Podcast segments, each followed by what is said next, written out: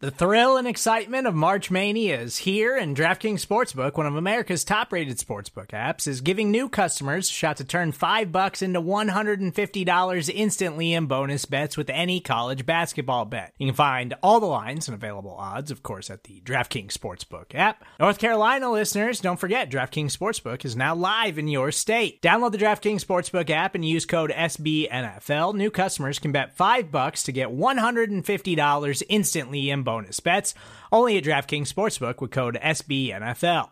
The crown is yours. Gambling problem? Call 1 800 Gambler or in West Virginia, visit www.1800Gambler.net. In New York, call 8778 HOPE NY or text HOPE NY. In Connecticut, help is available for problem gambling. Call 888 789 7777 or visit ccpg.org. Please play responsibly on behalf of Boot Hill Casino and Resort 21 plus age varies by jurisdiction. Void in Ontario. Bonus bets expire 168 hours after issuance. See DKNG.com slash B-ball for eligibility, deposit restrictions, terms, and responsible gaming resources. Welcome back into the podcast that we like to call From the Podium. We're here directly from your Kansas City Chiefs. I'm host and audio producer of the Arrowhead Pride Podcast Network, Steven Serta.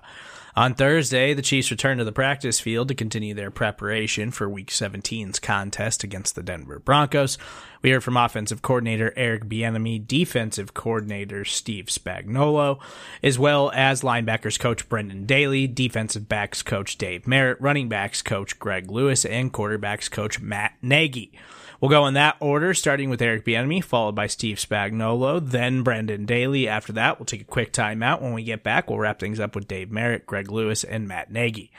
Here's Eric Bieniemy. Uh, good afternoon. Hopefully, everyone had a, uh, beautiful Christmas. Uh, hopefully, everyone celebrated the holiday with a special, uh, a nice one, a special uh, friend, family, or whoever. Uh, feels good coming off a victory as well. I think our guys did a heck of a job of finding a way to finish the game. Uh, the thing that we're focused on right now is making sure that we're cleaning up all the little things moving forward. So fundamentally, we can play our best ball going into the playoffs. With that said, I'm all ears. Coach, how valuable has Jerick McKinnon been to you this year and all he's done in recent weeks?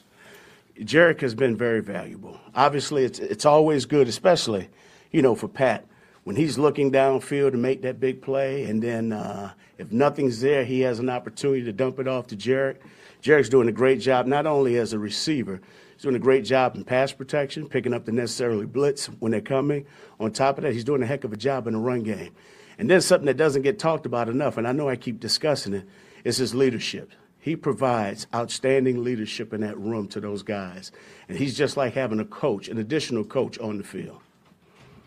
Go back and watch the film, what's your reaction when you see these pancake blocks that Trey Smith does, Creed? How do y'all react inside those rooms when you see that? Well, I probably can't get too excited here right now and, and put it on full display, but I'm old school. Anytime you see something like that, you can't help but get excited. You know, this game was created and played you know, that way a long time ago. And so when you see things like that taking place, you can't help but just get fired up and excited, and you're looking for the next one. I just think Trey has done a heck of a job. Uh, he plays hard, and he's always looking to find work. And, you know, when you're putting that stuff on tape, it's making those other guys on the other side of the ball uh, be very aware and making sure that they're staying on their toes. What, what are your expectations for Hardman, uh, assuming he plays Sunday after he's missed so much time? The biggest thing with Mecole is making sure that he's getting back in the groove. Obviously, with him participating in practice, we're not going to rush things. We just want to make sure that he's good. And then on top of that, we got to get him back in, in, in game shape and making sure that he can handle the necessary uh, amount of workload that we want to give him. So, you know, we're excited. Obviously, uh, he's done a heck of a job and we'll just keep it moving from there. We'll just take it day by day. It's important to get just a little bit of work before the playoffs, right? For him, you don't want that first duty back to get the playoffs. Well, I, yes, I I always agree with that. But like I said, we just want to make sure that we're in sync and in rhythm with the training staff and making sure that we're not doing too much or too little, but just making sure we're doing just enough to get him ready where he's back and healthy and ready to go. Do you guys think? You know, obviously you've been here with Coach Reid the whole time. You've had basically two quarterbacks, you know. And you look around the league, you see the issues the teams have trying to find quarterbacks. setting guys down and doing all this different stuff. You talk to colleagues around the league, are they jealous that you guys have, got it pretty good with the quarterback position? Because it doesn't look like it's that easy everywhere else. You know what? Unfortunately, I, and this probably sounds bad. I don't talk to too many people during the season. I talk to the guys obviously here, and I talk to family members whenever I can. But you know, whatever's going on outside the building, obviously that's their own business. And I'm not trying to be quote unquote an asshole or anything. But the only thing I focus on, my focus is what's going on here and making sure that we're taking care of business today. And if we're taking care of business today, I know tomorrow we got a chance to give ourselves a chance on Sunday come uh, game time. Coach, I, I know this is probably your favorite time of year when we start talking about these types of things, but Coach Reid said that you had an opportunity to interact with the owners in a casual standpoint this past offseason. How do you think, if you're willing to answer it, that may help uh, as we get to, to this offseason where you might have another chance to become a, a head coach? Well, first of all, I'll say this. I thought the league did a heck of a job with the accelerator program this spring, and it was great to have that opportunity to be a part of that. Obviously, uh, it was a number of coaches and a number of personnel people, uh, and it was a, a great experience. Uh, I thought it went well, but right now, that took place in the spring, and I'm where my feet are. The only thing I can control is today, and it's situational football day. It's third down day, so we got to make sure we get back on track. Eric, uh, with the coaching change in Denver, Andy was talking about kind of being ready for anything. What does that mean for you? You feel like there's going to be a whole lot that maybe that they do that you haven't seen before? Well, I'll say this: defensively, they done they've done a hell of a job all year long. And I know this past weekend, you know, the score got out of hand, and sometimes that happens. But I do know this: they have good personnel on that side of the ball. They've done an outstanding job of coaching those guys up. So we're not taking our foot off the pedal just because they had a mishap this particular weekend. Regardless of what has taken place, we got to make sure that we're ready. And like I said, there's a lot of things that we need to work on. We got to make sure we're getting back to uh, playing fundamentally sound football and making sure that we're converting on third downs and making the most of opportunities when presented. So I'm counting on the Denver Broncos to come out and play hard and play fast and to compete their ass off against the Kansas City Chiefs. Coach Andy Reid said uh, that he wanted to see all three phases playing well before you guys reach the playoffs. Is there anything specific that you want to see out of the offense when it comes to execution or uh, out of your receivers, anything?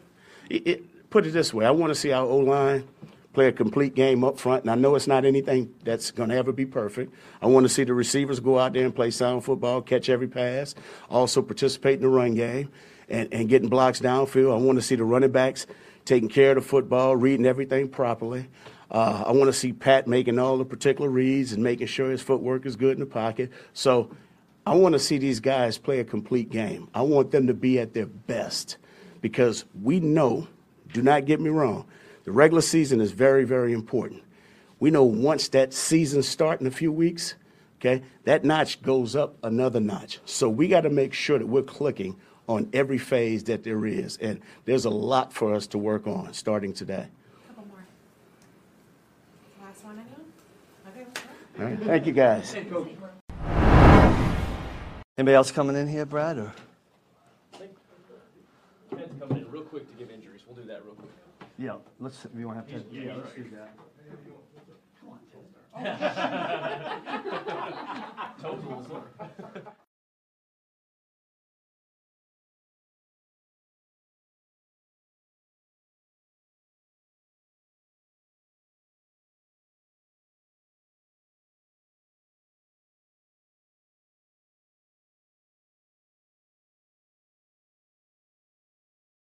Playing with Ted. Ted's my guy. Um, got a heat wave out there today, huh? Feels great. You got shorts on. I might think about doing the same as we get outside here.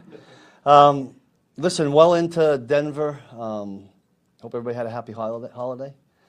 Um, I don't have much, you know, as normal, I don't really have much to say. I'm going to let you guys roll with the questions. What kind of went into the decision to ask L'Jarius to, to travel with uh, Yeah.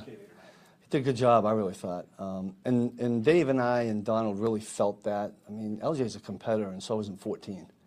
Uh, and we felt like we needed to do that to kind of get us going. I thought he did a really good job all game. He got the one, the one on the sideline, and we really, uh, safety probably should have been over there a little bit sooner. Probably shouldn't even have had that one. And LJ con- had a contested one on him, a little shorter curl. But um, I thought the guys did a really good job as a group, making uh, 14 for them a focus and making sure he didn't wreck the game on them, and I think they did a pretty good job. You've kind of resisted that in the past. What Not really, not really. Uh, oh, you mean flipping guys? Yeah, Oh, yeah, yeah. yeah. Now, part of that, part of that goes into, uh, like, in years past, well, we've had Charvarius and uh, Breeland outside, you know.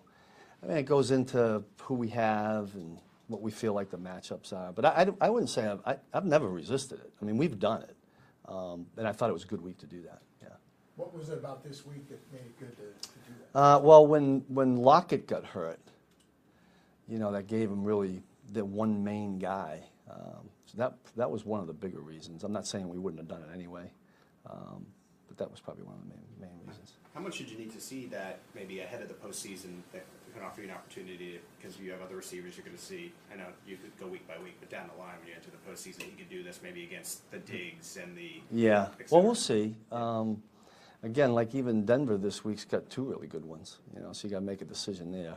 It's, all, it's just all about the team that you're facing and what they have and what are the other matchups when you do that. Um, what problems the offense presents with, do they move that guy around? Like last week, you know, 14 didn't move around very much.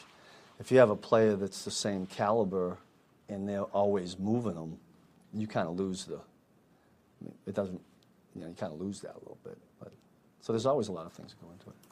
Sorry about that. When you look at your coaching career, you, you've been around some very prolific and productive linebackers. Uh, Jeremiah Trotter in Yeah. Philly, Laurinaitis in St. Louis, and now you've got Nick Bolton. Not asking you to compare them, but like, what are some of the similarities that you see? Yeah, like Antonio Pierce is another one we had in New York. The first thing that jumps out is the, the football intelligence. The second thing that jumps out is the football instincts. Some, in some ways, one and the same, but Nick has a tremendous feel for the game. Uh, there's a lot of times that it's drawn up a certain way going into the week, and when it changes on him really quick, he can adjust. The other thing he's really good at is in game, coming over and saying, you know, I think we should do this or, or maybe not do that because of this or because of what they're doing or what the quarterback's saying. That's valuable. And all those, those other guys that you're talking about uh, used to do the same thing. It's huge. What do you think went into this late season production for George to finally get home a bunch of times and it seems like he's Yeah. Um, I don't know if I have an answer, a secret to that, except that I know that throughout the beginning when we didn't feel like he had, I mean, everybody's, the stat everybody looks at is sacks, right? And, and when it wasn't happening, I, Joe and I both felt that there were a number of times when he was almost right there, or he missed one because maybe he didn't sink his hips. Like I, th- I think there's a few in there that he missed that he could have had. And now I think he's learning that, and maybe the speed of the game, he's getting used to it, and, he get, and he's getting confident. So I hope that continues. That helps us. You just, this is a pretty quick turnaround to play the same team again, but a lot of stuff has happened there. Yeah. Coach mentioned to us yesterday, you gotta be ready for about anything, because you don't really have a track record for what they're gonna be like. Yeah. What sort of things are you preparing for with the Broncos this week? Well, uh, coach is right. Uh, sometimes it can make it a little bit more challenging because you don't know what the changes are going to be. You know, everybody needs a game to see uh, what the new head coach is going to do. The coordinator not changing. You know, we're looking for some probably continuity there or some similarity between the last time we played them this time. But we just got to be ready for anything. I mean, in, in a lot of ways, we make it more about what we're doing and what we should do and how we should execute and making sure that from the chin to the hairline we execute things the way we need to do and then continue to play fast. I mean, I, I, I thought our guys played fast, tackled better. To me, that's as important as who you're playing. Um, so whatever they throw at us in this particular week that we may, may not have seen because it is a new regime, so, so, so to speak, um, we got to be ready for it. Steve, since uh, since Frank's been here, this appears to be the year the most that he's sort of been a mentor for somebody younger at his position, obviously with George. Yeah. I just wondered what you've learned about Frank, seeing him go through that while also trying to obviously be a productive player himself. Yeah, he takes that pretty seriously, I think, um, in kind of mentoring or, you know, at the, at the point we're at in the season right now, being the veteran that's kind of been through it, what to expect, how we need to operate. He's been really good that way. He's been vocal that way. Joe tells me that he's been really good in the D-line meetings with that. Um, studying film, getting ready for this opponent. I know Frank has pointed out some things. Uh, real valuable to have vets on your team that have been through what we're in the middle of and hopefully going to go through going forward. I think it's huge, especially when you have as many young guys as we do. When you faced the Broncos three weeks ago, Russell Wilson rushed for a season high. Is that a big focus stopping him Yes. again this week? Yeah, that. Listen, that, he's still a qual- quality quarterback, in my opinion, um, and he hurt us with his feet a number of times. We can't allow that to happen. I think on most of those, the coverage on the back end was really good. He's smart enough to know uh, he's going to get something with his feet, and he did that. Um, I hope that doesn't happen again, but that has been a huge focus. Yep. With Karlaftis, it seems like even go back to OTAs, getting his hands in the passing lane, batting passes. this- Yeah, he's had a. Yeah, he. I, I mean, I don't know what the where he is and all that, but I know he's had a bunch of them. There was one. I think it was this past game. There was one real early in a game. I think it was this game that if he doesn't do that, it was this past game. The coverage on the outside was a little loose. I think it would have been a first down. I thought he saved us on that. Uh, but good pass rushers not only um, put pressure on the quarterback, but they have a timing in their brain of when to put their hands up when they know the quarterback's going to re- release it. I think that's a natural thing, and George obviously has a good good knack for that. Coach, you talk about this, the play for safeties. Justin Reid had a couple of big tackles in that game against Seattle, and then obviously Juan with the interceptions. Yeah. Those guys have been playing pretty well for the last. They have. They, they kind of there's, there's some continuity there. I think Justin and Juan are feeling better together. The whole secondary, the linebackers together. We're spending a little bit more extra time with the with the two groups together because I think that's important this time of the season. And unfortunately for Juan, you know, he had that other interception that got taken away. But you know, LJ kind of got a little a little feisty on that. And it, it was it was legit. He was doing it the whole game, which was really good. And uh, sometimes you miss and you get called. But uh, yeah, Juan and Justin, I thought they did a nice job. Thanks, Coach. Okay, good. Appreciate it. Yeah. Getting near the, the end of the regular season here, just what do you think about your group so far and how they've kind of worked their way through the year? You know, it's um, been a really good group. I'm proud of the way they've played. Um, they have continued to work, continued to get better. Um, we got great people in that room. Um, I feel really good about the depth that we've got and uh, kind of the, the way some of the younger guys have developed and come along. Um, but, you know, we've got a long way to go and pretty good challenge for us this week against Denver. Nick's first year with the sticker, you know, hearing all that stuff. Uh, Spags earlier in the year was like, no question at all, this is our guy to be able to do that. Any sort of hiccups at all along the way with that part, or he just seems to, have jumped right in? Yeah, I would say the exact opposite of hiccups. Um, it's been, you know, not that there was a, a high level for improvement because he started out doing really well with it, to be honest. It's very natural for him. Uh, it doesn't phase him. He does an excellent job communicating. Um, you know, even when we get thrown into, it hasn't been perfect by any means. You know, there's some challenging situations that offenses have, have put us in over the, the course of the year that have come up, but he's unfazed. He doesn't get rattled when those things come up. Um, it's been really good and, and smooth, for sure. Coach, on the subject of Nick Bolton, I'm going to take you back to your time in New England. You had a couple of prolific, productive linebackers there in Mayo and, and as well as Hightower. Yeah. What are some of the similarities between productive linebackers that you see and, and the way it translates with Nick? Well, there's some common characteristics. I would say the first thing that stands out when you Mayo and Hightower uh, comparing them to Nick, like the football IQ is the thing that stands out. All of those guys operated at an extremely high level in terms of understanding the game, understanding the defense, understanding um, the nuances of calls and adjustments, um, and then also have great ability to communicate there. Um, I would say that's the, the common thread with those guys um, for sure. Uh, I would say, you know, the next element of it, Nick does a tremendous job in terms of his tackling. He's one of the best I've been around in that regard. For Given, sure. the, given the amount of everything that you put on his plate, you know, during the offseason, has he done anything through 16 weeks to surprise you? You know, I don't know if it's surprise, but I would say the more you're around him, the more impressed you are with him, um, both as a person and as a player. You know, um, it, stopped to become surprising. That's for sure. You know, it's it's unfortunately become a little bit of the expectation, which may be unfair to him. Um, but he's he's established a pretty high standard in that regard. Um, and um, you know, he, he's still a young player. He's going to continue to get better. There's still things every every day that he looks at. Yeah, yeah, I missed that. I should, you know, I should have done this, um, which is great to see. Coming into the year, one thing Willie said that he wanted to do was lead, lead the league in linebackers for interceptions. I know he was hurt by the suspension, but where have you seen him develop as these weeks have gone on as far as coverage goes? You know, he's done a really nice job, and I would say that's something that he has worked at for sure. Um, He, uh, in fact, he had a great practice just yesterday in, in, in terms of coverage. He had a, a I thought uh, Sunday's game. Who did we play? Seattle. Um, it's been a long time ago in my world.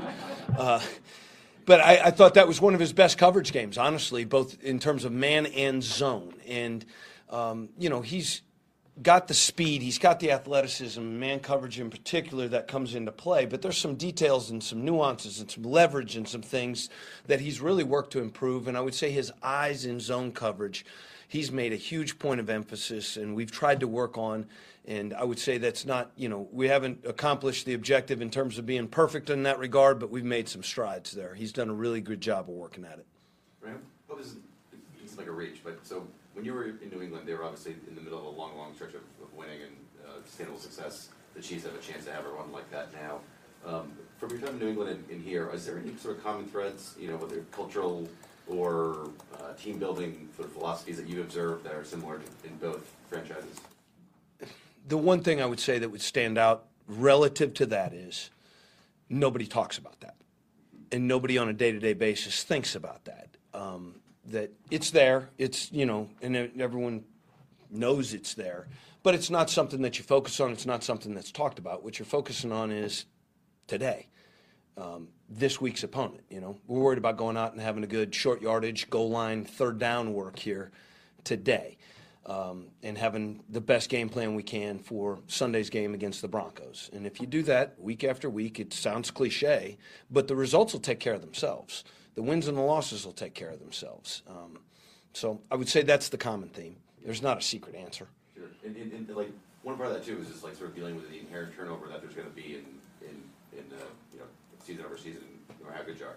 Is, is there certain things that Coach Reid does in this from like you know in terms of like onboarding new players that might be similar at all? Well, I think there's a, an emphasis to develop the young players and to get young players up to speed as quickly as possible. And when they show that they've got an aptitude for certain things, to put them in situations where they can perform and prove that they're capable of doing those things for sure. And I think, you know, Coach Reid does a nice job on the coaching side of that as well in terms of trying to develop young coaches and, you know, have guys that are ready to step into increased roles when opportunities present themselves. On this week's game, um, the thing that got the Broncos back in the game a few weeks ago was the quarterback run. Yep. Um, what's the responsibility level for your guys to kind of not allow that to happen? Well, that's a good question, and, and it presents a huge challenge. Um, you know, Wilson does a great job of extending the downs. He uh, most of the time is looking to get the ball down the field when he extends downs. Uh, and is capable of running with it, you know, if you don't have the rush lane secured to where he's got an opportunity. Um, I'd say it's multifold. The biggest one from a coverage standpoint is when the down gets extended and he starts moving, you got to get plaster responsibilities handled. Whether you're in man or zone, you got to get positive to your matches and stay tight on them for the remainder of the down. Um, we had another couple of situations in that previous game that, you know, we were in maybe a five man rush or a blitz and we lost contain or one of the lanes in, broke down and you end up in a scramble situation and playing off of each other and, and kind of regaining uh, contain or control of the pocket is a, a, pretty important thing with a guy like him for sure. Thank you guys. Have a great day.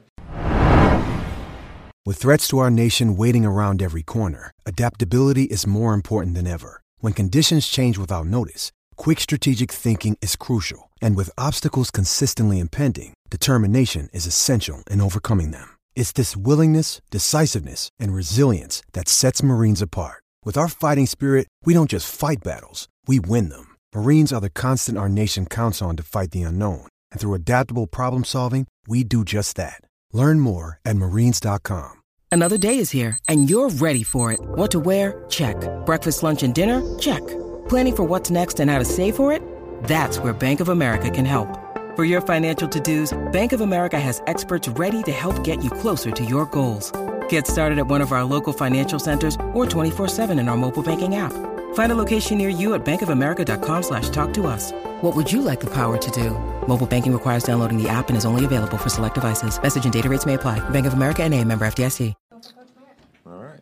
Coach, uh, Coach Reid told us yesterday, even though the game y'all played was just a few weeks ago against the Broncos, a lot of things have changed there. New head coach, He's never coached to be ready for about anything. What sort of effect would that have on some of your young players to just try to be ready for whatever's coming their way? Uh, good question. I mean, when you have a new guy that's taking over the offense or all of the duties, you kind of ask yourself, okay, what possibly trick plays that they could run? But um, other than that, nothing really changes with the offense because they can't go in and prepare and have a completely new offensive strategy other than the fact that they can add some trick plays. Because the plays that the players have learned early in the year, those should be probably some of the same plays that they're used to to finish up the season. So, other than having a couple of wrinkles here and there, four or five wrinkles of trick plays, that's the only thing that we can be ready with. And playing with great eyes is going to allow us to hopefully combat that. Hey, one of the themes of the season obviously has been the young defensive backs, and I wonder if if you could just sort of speak to the state of the union now, but kind of the arc of how it's gotten to where it is Yeah. and what you've seen.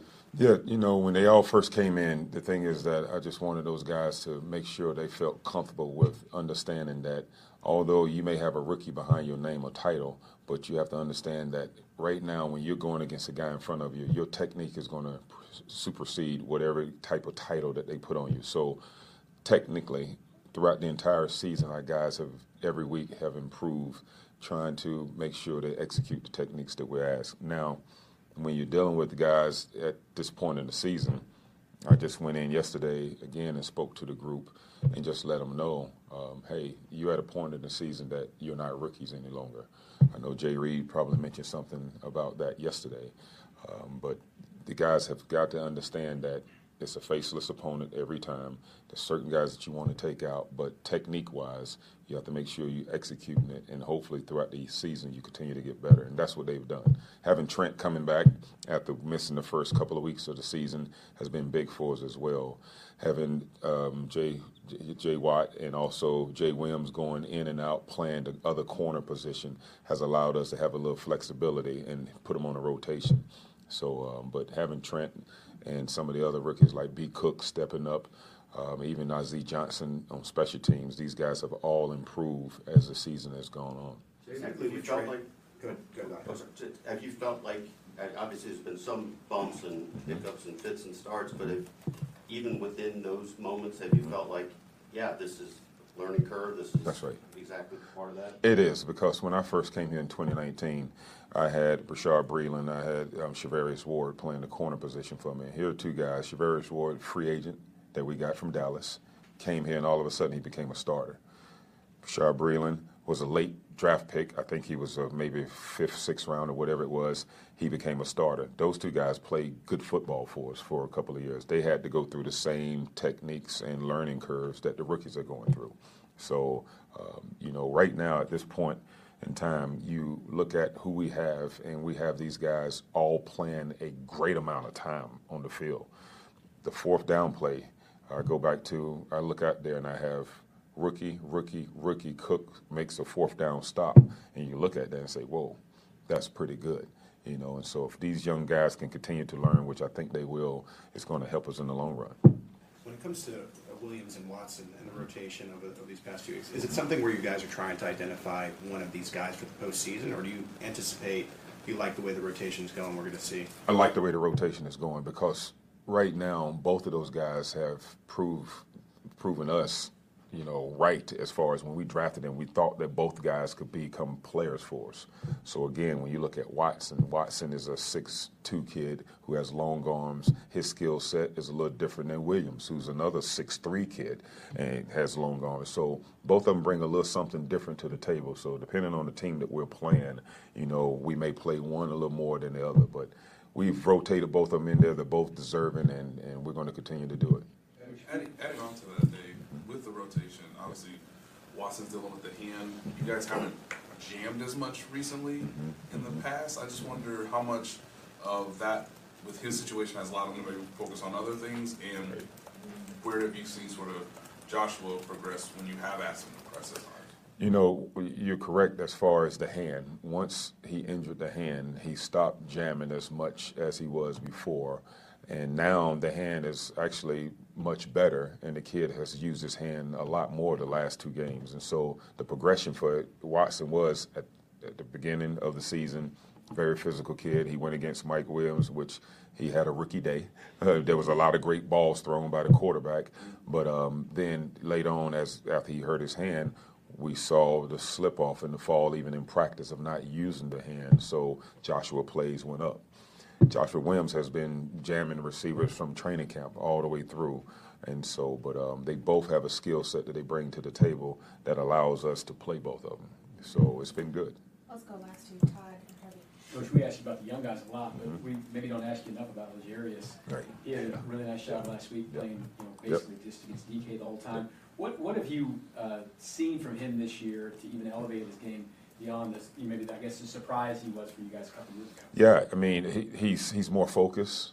I think the distractions probably outside of the building has simmered down, and the young man walks into the building with a notebook and pad and ready to go. He he brings to the room questions um, that he may not have asked two years ago. So his ability to come in and has become a pro, or slowly and gradually over time, is where we see him right now in his third year. And so um, I just think the the distractions outside, he's done a great job of limiting that, and that's what the young guys have got to learn now. You come into this league, I mean, it's you're in Kansas City, Missouri for one reason, that is to play football. You're not here to be on Twitter. You're not here to start your record label. You have to understand you're here to play football. And a lot of guys get that um, misconstrued. And I coached up in New York for almost 18 years, three years with the Jets on Long Island, 14 with the Giants. And that city calls you. New York City, Jay Z had a song that came out, which is so true. I mean, the bright lights calls a lot of guys, and they think that they're there in the city to maybe do other things. But when you can bring them back to understanding why you're here and get them focused, then you'll see guys like LJ start to pop up. And that's what he's done. He's limited his distractions. He's done a great job. On the subject of LJ, Coach Reid, Spags, even Justin Reid complimented the way that he was able to shadow DK Metcalf. Mm-hmm. Going to your experience as a former NFL cornerback, how different does your mindset change preparations when you're told, hey, your sole purpose right now is to shadow this guy? Yeah, you you. What happens is when someone tells you early in the week that you're going to shadow this one particular player, your preparation, your everything you do is heightened. You're looking at all stances split. So you're looking at things um, versus that one particular man, um, and you're looking at things that you're picking up that you wouldn't normally pick up if you're having to play multiple different multiple guys. And so I think that's what has happened is once you know that you have a Kelce, you study his mannerisms, you study his route concepts, you study the whole year. And so when we have a guy that's shattering a guy like a Metcalf, LJ did a great job of looking at the tape and going back early in the season, what works, what doesn't work, and how many tools can I bring. You got to have at least more than one or two tools in your tool belt. And LJ, I think, used three different techniques on a young man and did a great job. Thanks, everyone. All right? Thanks, All Doug. Thank you. Is it afternoon yet? Yes. Okay, all right, good. Greg, with, with Isiah's progress and Jerick doing what he's doing, how much do you feel like this, this dimension of, the- of the offense is really what you want to see right now?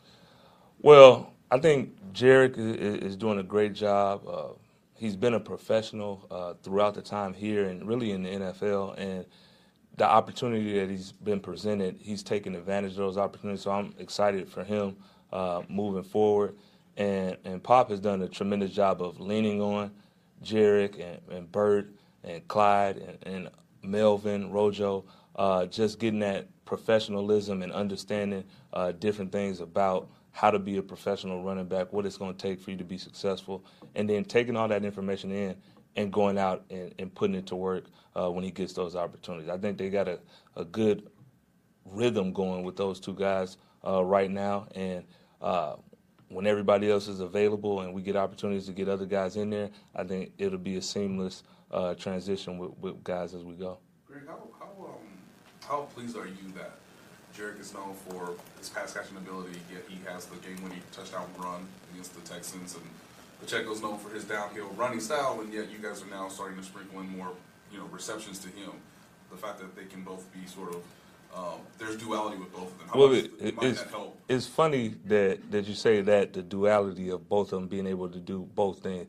My wife and I, we talked about it when I took the position of running back coach. Well, I'm naturally a receiver, and bringing that part of my game and, and knowledge and information to the running back room where these guys already understand how to run, and then I have EB to lean on who played the position and meshing that together and getting a total package with everybody. And that's why I say for us as running backs here, uh, we have to be multifaceted. We got to be able to do everything uh, because that gives you an opportunity to be success, successful and help this team uh, in any way we can, whether it's be pass pro, whether it be catching passes, whether it be running.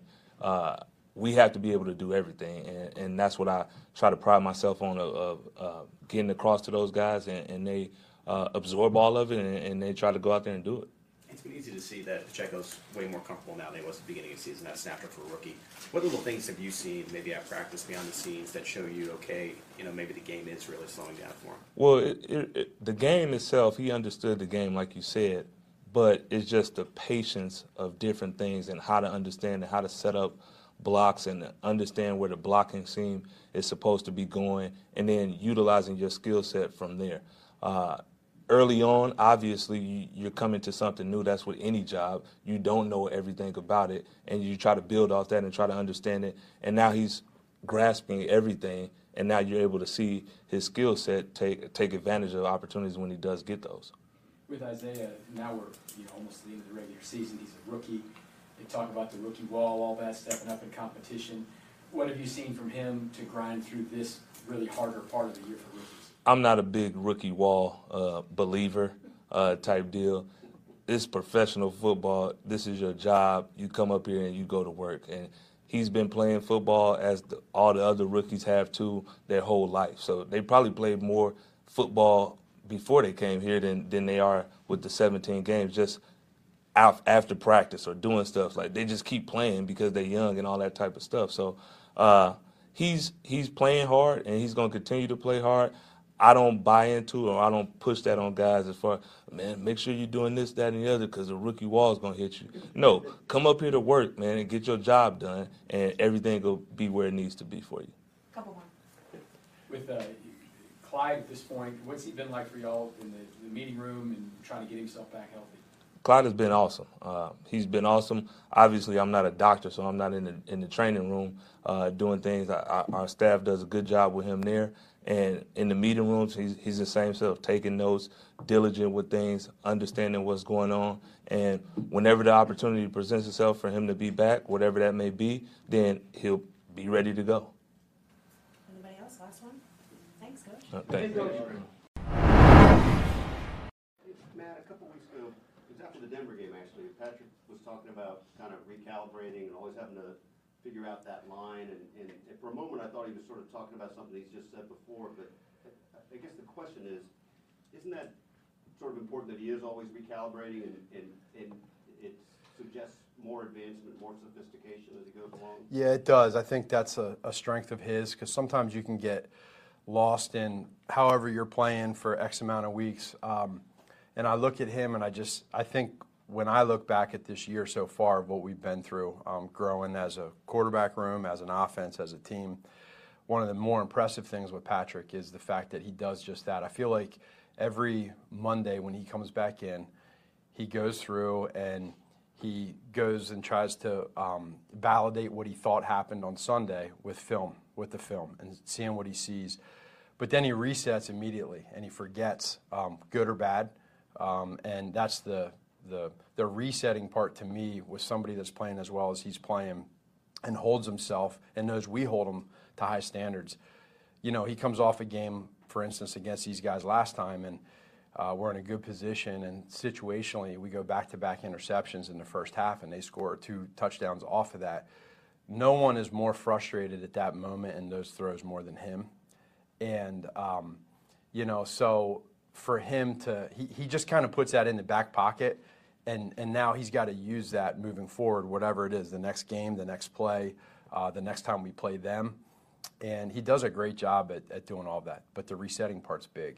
And in, in a bigger picture sense, should that line, as he progresses through his career, is, is it sort of the line should always be changing? It's not like the line is always going to be, oh, Yeah. I, I shouldn't push it here, I shouldn't push it there. It's always growing. It's fluid, yeah. It's moving. It's fluid, uh, and there's different parts of the game. I mean, uh, whether it's uh, something that maybe everybody, the outsiders, don't see as much with a with a protection call or some type, something that he sees within the game that might be a little bit more, um, you know, internal for us. That he's growing in that way, or it might be something bigger where you see, hey, threw an interception and it wasn't uh, it wasn't a good decision, it wasn't a good throw.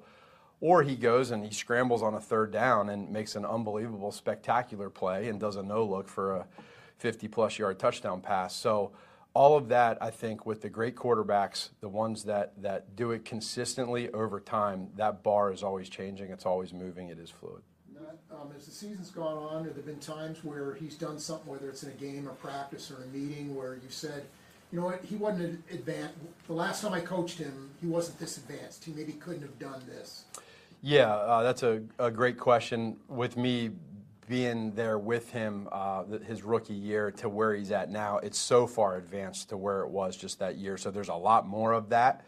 Um, for me, it's been more so, Adam, of, of seeing him just go from this year, the growth he's had this year of, uh, of, of, certain plays. And I think sometimes, um, you know, players like him that are so naturally gifted and talented and can make different throws from different arm angles don't have to have their feet set all the time, see something before it happens. Sometimes you can get away from some of your your standard fundamentals. And the thing with Pat is, and, and it starts with Coach Reid is you know we really stress that to him, and he wants that to be stressed. Hey, stay within uh, the timing of the play with your feet. As simple as that sounds.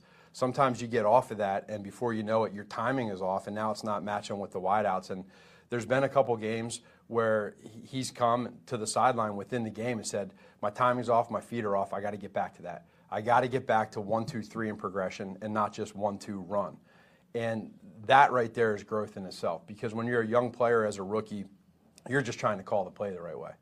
And for me, sometimes, you know, I look at what he's done now. I listen to him in practice call play when you can actually hear it. In the game, you don't hear it, but in practice, you can hear him call play. I mean, that's sometimes the hardest thing for some quarterbacks to do is to call a play. For him, that's like second nature. It's simple. It wasn't like that as a rookie. Well, we, sometimes we take that for granted because we have some unique formations, motion shifts, plays, etc. Well, that's just the beginning of the of the of the play. I mean, you got to get up and you got to do everything else at the line of scrimmage, and then oh, by the way, you got to make a play. He's grown so much in this time, and and he's grown just so much this year too.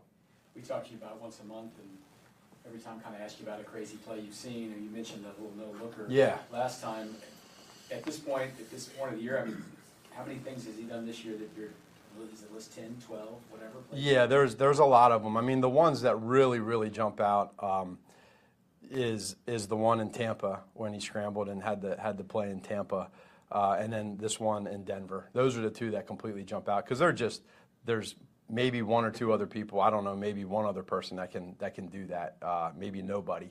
And when you have that happen, you can only sit back and chuckle and just say, well. Um, that was a pretty good play, and we became really good coaches on that play. You know, so coach even chuckled in the middle of that right afterwards, and he, you know, he just he said, "Well, that goes in the reel." I mean, that, it does. It, it's it's one of those deals. You just you don't really coach that You were in Philly before, and you were here, and, and, you know, the whole time you were here, you either had Alex or Patrick. Yeah. You know, you were in Chicago, had different quarterbacks. I mean, great quarterbacks make great coaches, right? I mean, that's kind of how that goes. You look around the league and you see all the troubles other teams are having. How, how fortunate do you guys feel to have someone who's so rock solid in the meeting rooms and all that and can do those things on the field? Yeah, w- without a doubt. I mean, I, I've been really blessed to be around so many great. I go back to my when I first was brought into the league with Coach Reid in Philadelphia and just being around Donovan McNabb and, and those guys from the from in Philadelphia and then coming here and being with Alex and then going to Chicago and having you know the different uh, quarterbacks that we had there. Uh, they all have their strengths and weaknesses, and and in the end, um, I think as you see. Uh, in this league, it's very, very important to have a guy um, that can that can do great things behind the center, and they're all different. They all have their strengths, but we as coaches appreciate, you know, the ones that that uh, that are able to do it. And I think we all know it's stating the obvious with, with Patrick. What's scary with Patrick is that he's so young, and he, he's doing this at such a young age. So. And just in, in that repertoire of Patrick's, uh, the, the touchdown run the other day, getting fully parallel yeah. to the ground, it, uh, it's a different kind of, you know, mindset to do that than to, you know, make the pass, right? I mean, what- what's it take for a guy to be able to do that too? Number one, to trust your speed. Uh, he jokes all the time about his boosties, and he talks about when he has to put his boosties on, and he had his boosties on that play, and just so happened to be going against a Texas Tech Raider one on one. So I'm sure you know we heard about that for a little bit, but there's a lot there's a lot that goes into that play. I mean, how many times do you see somebody, number one, make the extension of the play with his legs, but then brace himself with his left arm, not hurt his hurt himself, but then number two to come with the right hand and keep the ball in slick weather, cold cold weather, hold that ball into the pylon. A lot of people teach not to do that because you can have a touchback. He did it all, and those are plays again. That was a third down. He made a play. Uh, he scrambled. That's a part of his game that, that I think sometimes goes unnoticed is what he can do extending plays with his legs, and you know we got six points from it. Bit of a uh, curveball, coach, but Travis has been here the longest in Yeah. the offense. Obviously, you were here when he was here when you were last here. Um, how much do you lean on Travis and his experience in the quarterback room? How often is he in the quarterback meeting room just to offer maybe a unique or a different perspective? Well, I would say this. Uh, you know, again, just like Patrick, I was fortunate enough to be here when when um, Kels came in here as a rookie, and just to see very similar to Patrick with more years, um, how every day he's trying to, uh, you know, make his craft better and better, and how he does it. And he gives, you know, if if he sees a particular route that we put in and he wants to do something a little bit to it to make it uh, his way, uh, he's earned that right, I think, over time, and he'll voice that. And him and Pat just need to be on the same page on how they do it. He's been phenomenal. I think it just sometimes, again, like the, with Patrick, you can sometimes take it for granted. You want to be careful because he's been doing this a long time. He makes so many special plays. His route running is just crazy. I mean, there's other players, teams in this league that try to emulate what he does. It's just hard because he has a natural knack to, to get open. But his growth has been amazing, and his partnership and relationship with Patrick, it's, it's hard to stop when you get two guys that are thinking the same way.